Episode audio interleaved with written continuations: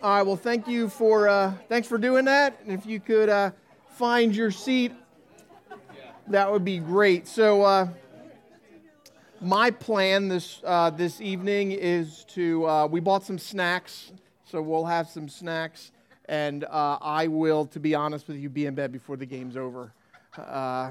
sorry, yeah, I don't have that much interest. I'll be flipping channels, and and then watch a few commercials, I guess, right? Because that's a big deal, and then I'll be and then I'll be done. So, uh, so recently, uh, I received some training uh, last month uh, to be a uh, police officer chaplain.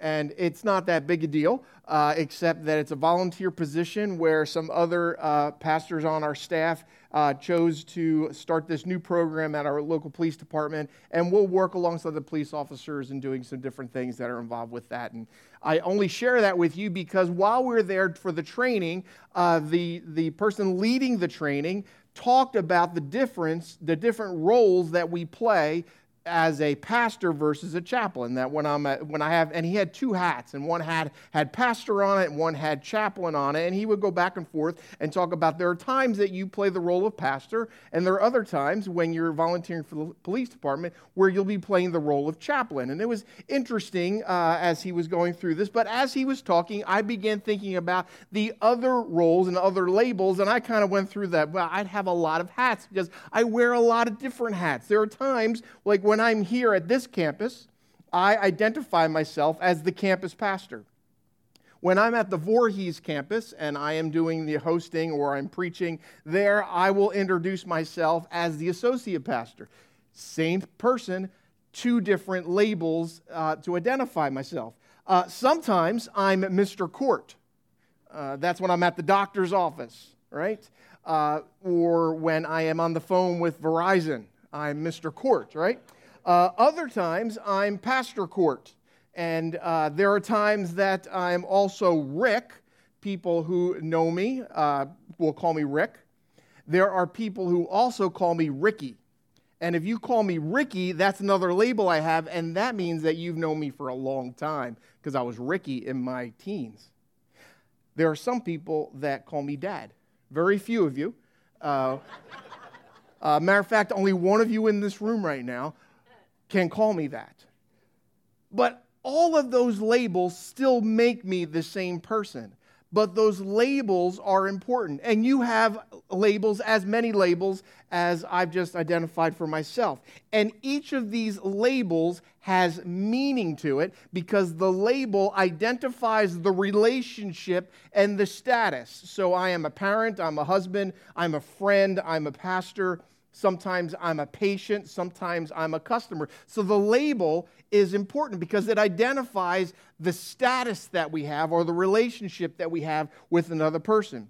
Now, labels define and labels are important, and labels help to determine this status and they determine your role. And so, like I said, some people call me pastor and some people call me dad. It doesn't change who I am, it just identifies that the relationship is different. Now, labels can also, depending on the label, can be harmful as well. So there are good and bad labels, and there are true and false labels. And so there are times where we've been identified with a label, and that label is a bad way for us to identify with who we are. So, some examples of labels that we might have that I would suggest are not necessarily good labels. Some people want to have a label based on the size of their house right? You may have met people like that, right? I live in, and they name the development or the town that they live in because that label is important to who they are, and they believe there's a status attached to that. Or they, the label is by the size of their bank account, or by the number of stamps on their passport. These are all kind of superficial labels, but yet we all know that there are people who may not intentionally use them, but yet they do use those kinds of labels, right? There are other labels too. Uh, clothing brands types of cars that the type of car that you drive. Matter of fact, this evening, millions and millions of dollars are going to be spent on commercials that are going to tell you that if you buy this car or this clothing brand, you will have another label that people will identify you by, that you'll have a status attached to that label, right? Other labels that people have or can have are skin color, weight, height, hairstyle. Did you know that John Travolta this week shaved his head bald? That's a big deal for me. It's the first thing John Travolta and I have in common. I'm like pumped about it. He's got a beard and, a, and he, he bicked his head, and I'm like, I might have to do this, all right? Because then will he be even more alike, me and John Travolta. Uh, another label that people have is how many follows they have, right? That's our 21st century way of labeling. And then also, sadly, people can be labeled by the messes or the mistakes from their past. And so there are labels that can be good and there can be labels that can be bad. And if we are using labels to define who we are, it's likely that some of those labels can make us unhappy and some of them based on uh, where that label originated can bring joy to us as well. So labels have a purpose and an intention. And so the reason I'm sharing all that with you is we're in this series where we're talking about uh, loving God and loving people.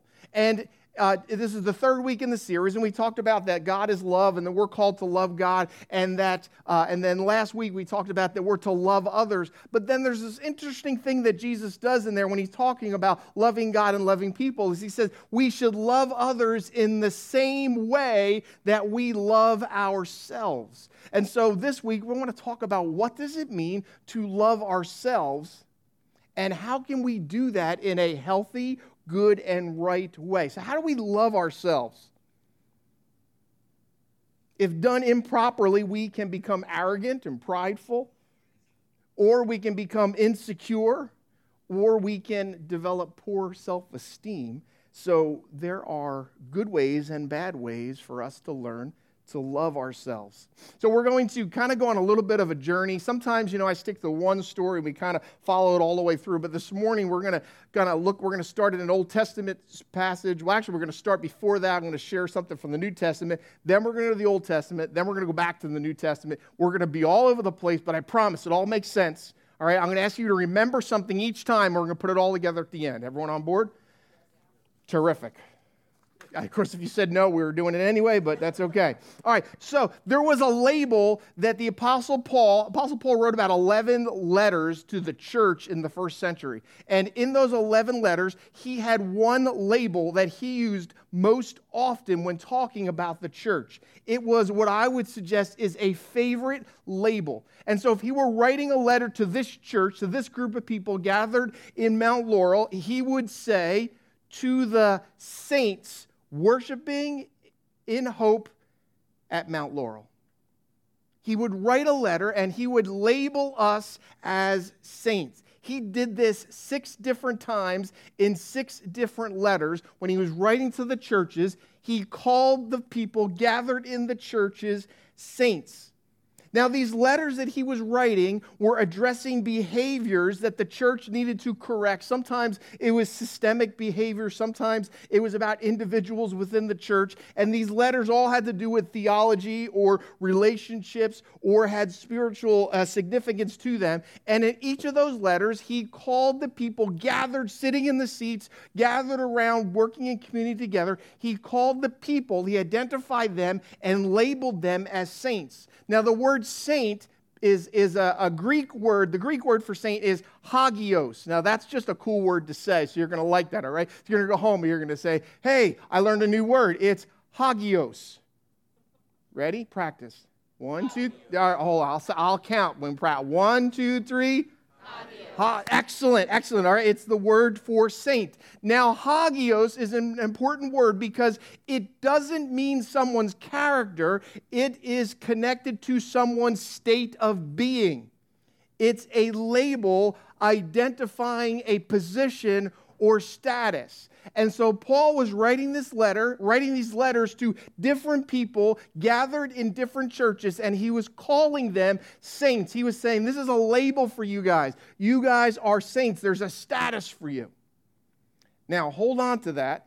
And now, the other thing you have to know about letters that Paul wrote is that Paul never, Nowhere in the Bible, in the New Testament, nowhere will you find when a gathering of church people were together and a letter was written, nowhere does anyone, Paul or John or anyone else who wrote letters in the New Testament, ever call the church the sinners gathered at Hope in Mount Laurel? It doesn't exist. And you laugh about that because it said, what a way to start a letter, right? But there's no place where collectively the church, the people of God, are called sinners. And while it can't be found as a label in the New Testament, that word has become connected to people who gather in the church together. And sometimes, in meaningful ways, people will say, in very humble ways, they'll say, I'm just a sinner saved by grace. I'm just a sinner. I'm just someone who has sinned and God loves me. And while that is a true and humble statement, I would suggest that Paul is sending a message to those gathered in those first century churches and to all of us gathered here in Mount Laurel this morning to think of ourselves with our new nature, not our old nature, to embrace this label. See, because if we view ourselves as saints, then we begin to see our mistakes and our sins in a whole different light. And we can begin to understand how we can love ourselves in the way that God would want us to love ourselves. See, we're saints who sometimes sin, not sinners who sometimes get it right. That's a significant way to think about this. All right, so hold on to that. Now we're going to go on a brief journey to the Old Testament. Then we're going to come back to the New Testament and we're going to connect this idea of sainthood all together, okay? So in the Old Testament, there's a book of the Bible called Jeremiah.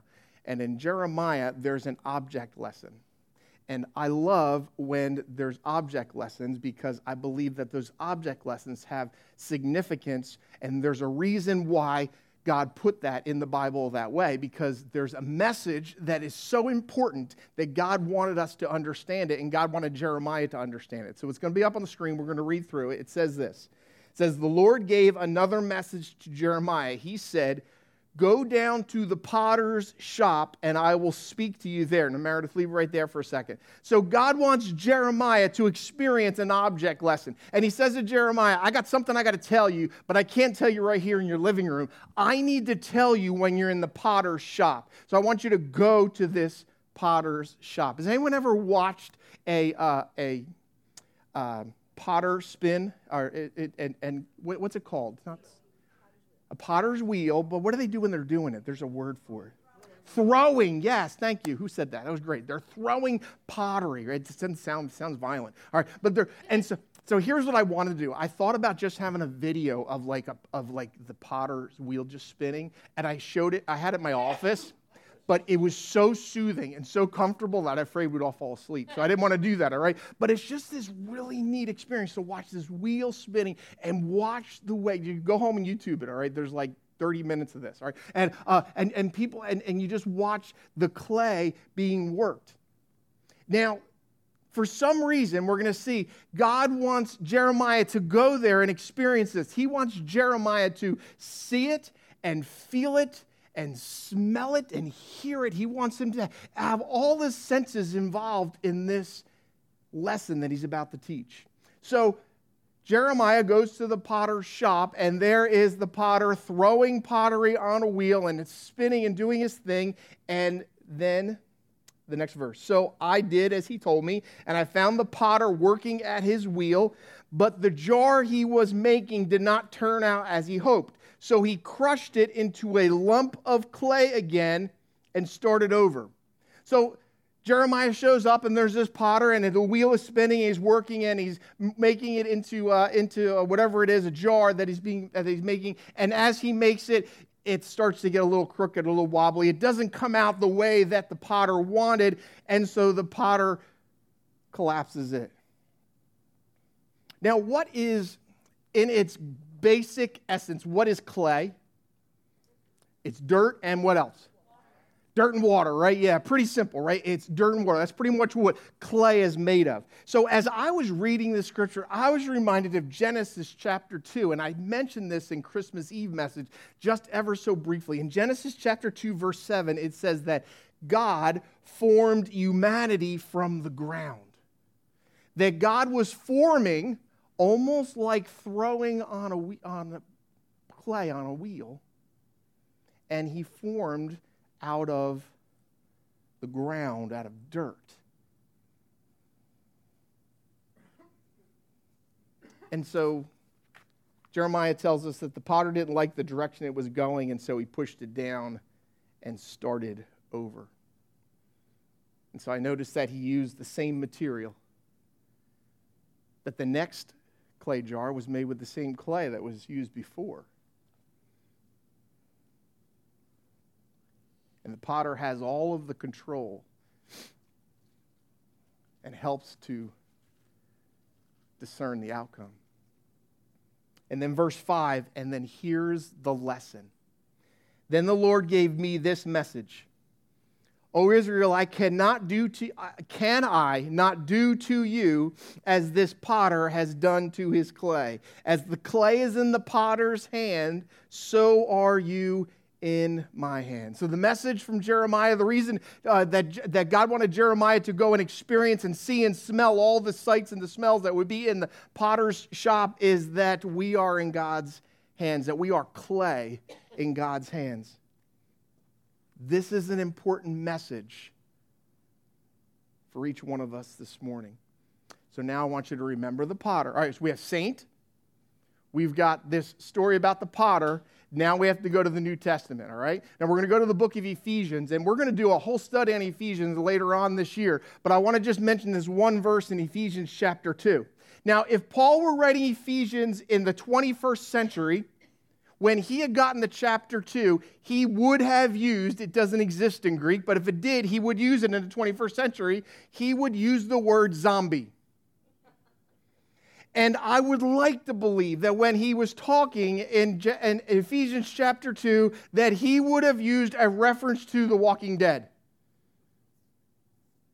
I have this zombie thing. I kind of like zombies. I think this, I watch zombie movies. I watch I, I, World War Z. If it's, I'm flipping channels, World War Z is on, I'm watching it. All right? Because those are fast zombies, and that really freaks me out. All right? Uh, we, have, we have a plan, my family, that if there's a zombie apocalypse, we're going to a Walmart. Just so you know, if you want to meet me, uh, we'll be at the Walmart. And we decided we're not going to the Walmart in, in Berlin, New Jersey, which is near my house. It's the closest one. We're going to the Walmart that's in Franklinville, Williamstown area. Because we figure there's less people that would head that direction, all right?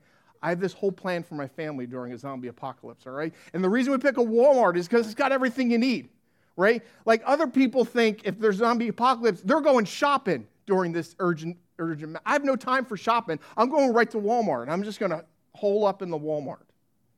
There's food, there's sleeping bags, there's tents, there's water, everything you need. All right, sorry, I digress. So if Paul were writing Ephesians, in chapter 2, he would talk about zombies. Now, some things I know about zombies they have no feeling, they seem alive because they're walking, but they're dead. They're driven, they're insatiable, they are without pleasure in life. They're barely conscious. They have this appearance of life, but they're not really living. And so in Ephesians chapter 2, Paul writes to the saints of Ephesus and it's up on the screen, and we're going to leave it there for a few minutes. He says, For we are God's masterpiece. He has created us anew in Christ Jesus so we can do the good things He planned for us long ago. A couple things we're going to pull out from this, this, this one sentence.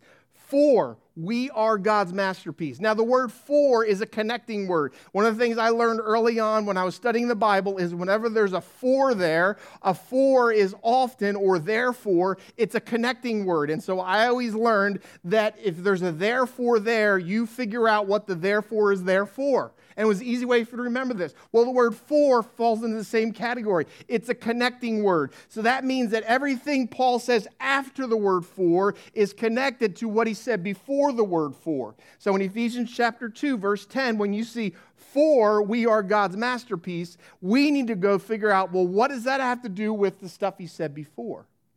Well, I already told you some of that. What he said before in Ephesians chapter 2, verses 1 through 9, he starts out saying that you're all dead, you're zombies.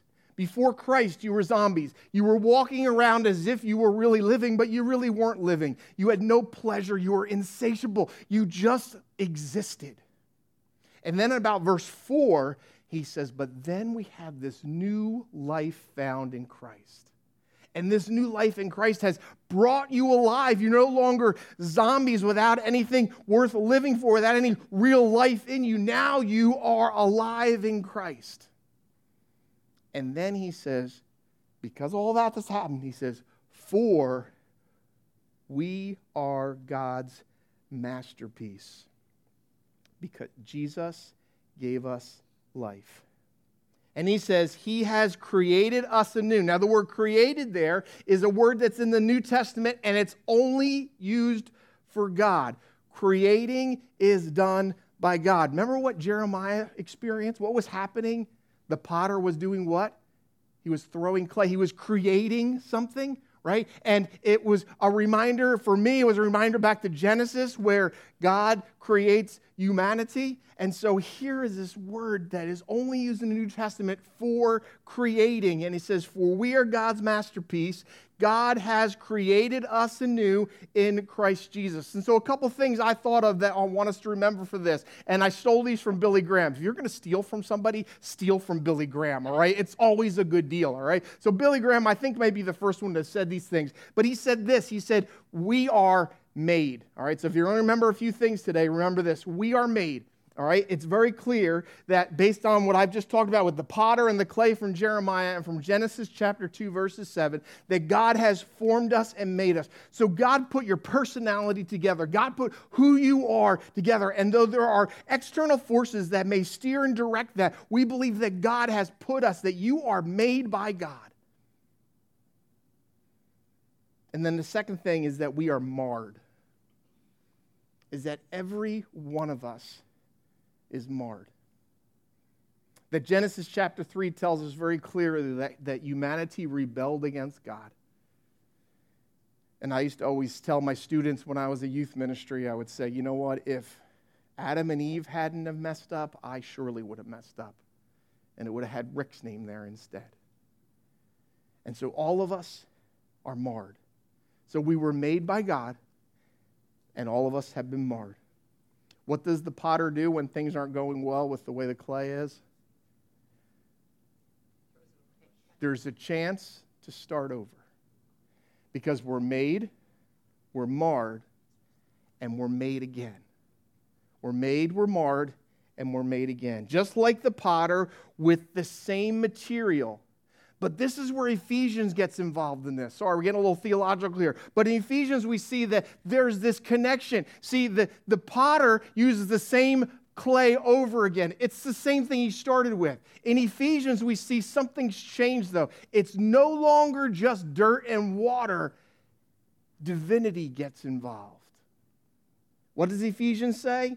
For we are God's masterpiece. He has created us anew in Christ Jesus. Created us anew in Christ Jesus, and there are good things He planned for us. Not spectacular things. He uses the word good. I think that's intentional. This isn't about exciting plans that God has laid out, laid, laid, laid out for us. They are, but that's not what Paul's saying here. I would suggest he's talking about our labels again. That there are good things that I can do, good things like husband Good things that you can do, like husband or wife, mother or father, son or daughter, all labels. Labels like manager or teacher or engineer or pastor or student or business owner. That there are good things, and as we do these good things with our new life, not our dead zombie life, that these new things we are God's masterpiece. He has created us anew in Christ Jesus so that we can do the good things He planned for us long ago.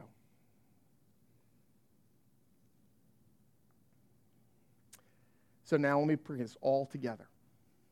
So there's another letter that Paul wrote. Again, he began the letter with to the saints, and it's from Second Corinthians. And he wrote this in chapter 4, it's up on the screen. Don't forget Jeremiah and the potter's wheel. We now have this light shining in our hearts, but we ourselves are like, what is it? Fragile clay jars.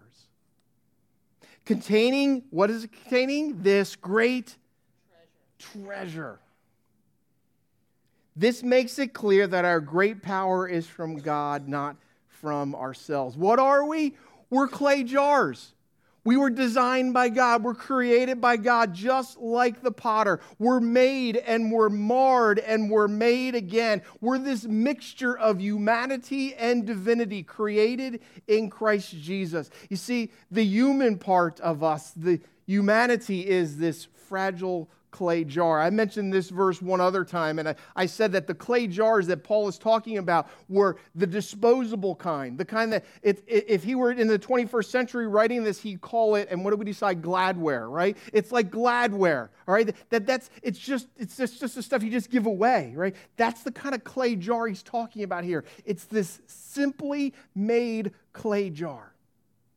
But inside of it, see the dirt and the divinity. Inside of it is this power of Jesus that has transformed our lives and changed us into men and women who get to share the light of Jesus that's inside of us.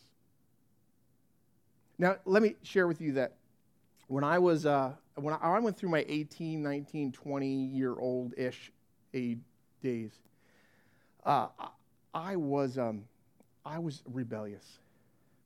I saw the church as irrelevant. And so I had gone to church my whole life. I found the church irrelevant and unimportant to my life. And so I decided to be irreverent, really, is, is really what it comes down to. If the church was irrelevant, I was going to be irreverent. And what I discovered after going off on this trajectory that led nowhere, this zombie like existence. That I came back and realized that I was made by God and that I have been marred by the choices and the decisions and the places that I chose to go. But God, through Jesus, made me again. And there was a dramatic life change for me. I began to see things differently. I began to see that, that Jesus was very relevant to my life. And that there was a direction and a calling and a thing that I could do. But here's the reality is that I'm a simple clay jar and I have cracks and mars and scars that still exist. And shining through those cracks and scars and mistakes and sins is the light of Jesus sneaks out.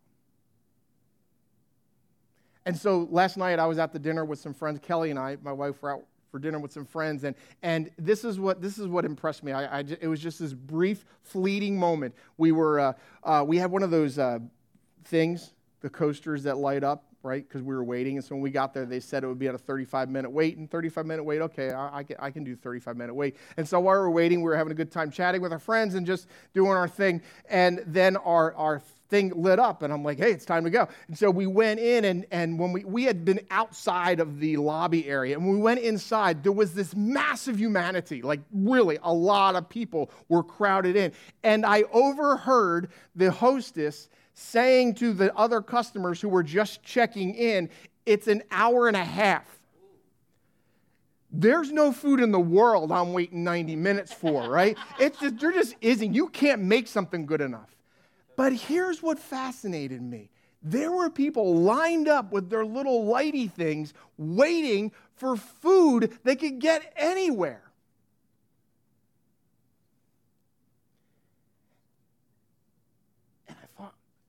Why can't we get people to line up for the church? I mean, you know, I had fish and chips. you know, that, that's it. It's, it's pretty basic, right? right? It, it's just bar food. People wait 90 minutes for mac and cheese and fish chips, right? And so I got these cracks and scars in me, and I think, you know what? I want to do whatever I can to make the church relevant. I thought it was irrelevant, and I'm going to do whatever it takes to make this thing relevant. It's a simple message, a simple challenge for us this morning. We are called to live like you're loved.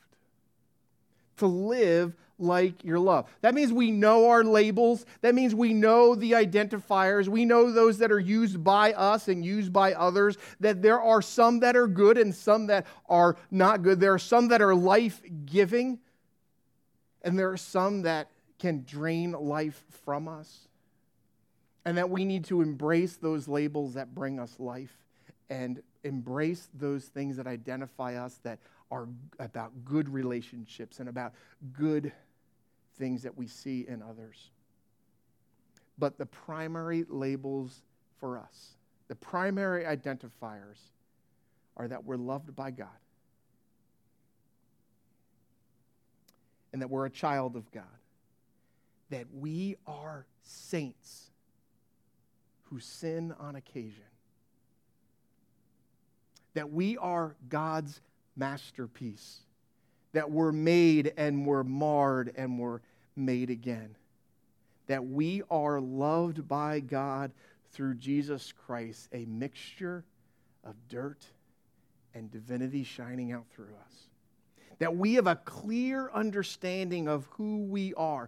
And when we have that, when we can love God with all of our heart, mind, soul, and strength, and we can love others as we, in the same way that we love ourselves then we see others as masterpieces as well. We see others as loved by God. We see our spouse as loved by God. We see our children as loved by God. We see each other as saints who sin on occasion, not sinners who are just barely getting it right. And so, John, in his letter, has this to say, and I'm going to wrap up right here. It's up on the screen. Dear friends, let us continue to love one another, for love comes from God. Anyone who loves is a child of God and knows God. But anyone who does not love does not know God, for God is love. Now, here's what I want you to notice what he says next God showed how much he loved us by sending his one and only Son into the world so that we might have eternal life through him. This is real love. Not that we loved God, but that he loved us and sent his Son as a sacrifice to take away our sins. Our love always follows God's love.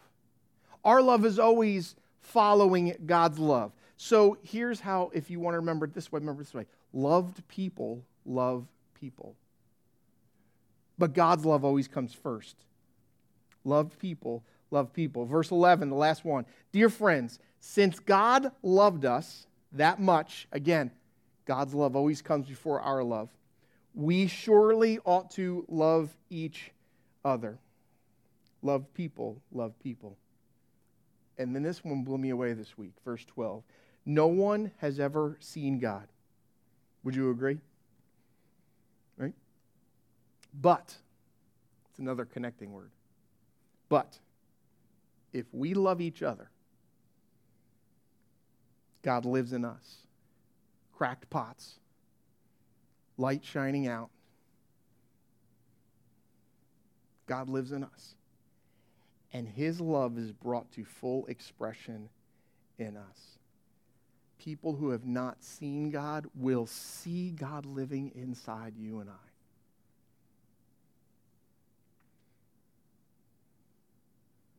That's a challenge for us, not just today. it's a challenge of a lifetime. For us to love God with all of our heart and our soul and our mind and our strength, and to love our neighbor, love people in the same way that we love ourselves. Will you stand with me? The band's going to come forward and we're going to sing uh, just, just a brief stanza, a couple, a couple lines from that last song that, uh, what is it? It's, it's Who You Say I Am. So it's this idea of this label and identifier. And before we do that, let me pray for us and then we'll sing. So, God, I thank you for the men and women in this room. I thank you, God, for uh, the way that you have been working in and through our lives here in Mount Laurel. And I pray, God, that as we uh, begin to embrace this idea that we are loved by you, that, that there are labels all around us, God, that we're husbands, we're wives, we're, we're, we're, we're sons and daughters, we're fathers and mothers, we're managers and engineers, and we have all these labels, God. But God, we confess that there are other labels that have been placed upon us too that we're stupid or we're idiots. We're dumb. We're not faithful. God, I pray that we would embrace the life giving labels and we throw aside and cast aside those labels that bring less than life. God, that we would embrace the ultimate label that we are a child of yours. God, that you, you describe us as a masterpiece. That we're this mixture of dirt and divinity. God, that we are, we are clay pots shining out this incredible love of Christ in our lives. God, I believe that that's a challenge for us that can change the world a world that desperately needs that kind of love. A world that's filled with hatred, a world that's filled with casting labels onto people that are negative and hurtful and harmful. That's filled with division and filled with anger and hatred. But God, if we can be people who love God, people who are loved by God, if we can be people who love others in the same way that God loves us, God, that is life changing, that's world changing.